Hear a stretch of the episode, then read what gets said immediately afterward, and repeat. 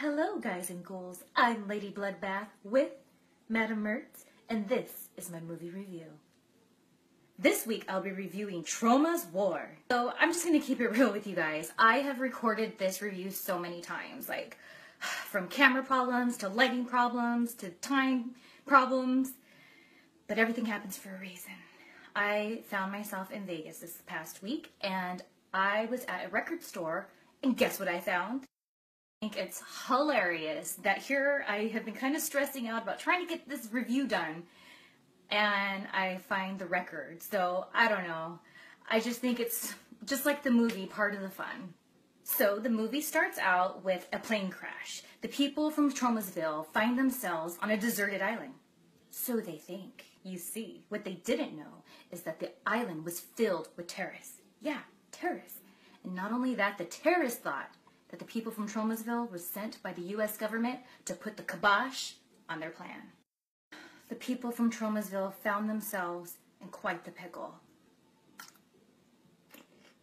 So eventually, after you meet all the characters and what they bring to the table, they all decided they had to come together. And you know what? I totally agree. I would have came together too. Shoot, some terrorists trying to make up some rumors about me and where I'm coming from. What's up with that? Dig a fight scene. Well, Troma's War has tons of them. And what I love is the little montages. They had the perfect music. So, hey, whoever chose the music for this film, two thumbs up. You were on point. I am all about music, and I love those little touches because, you know, it really adds to the story. The fellas all came together, and there they were, up against the terrorists. And then things got a little sticky. But you know what?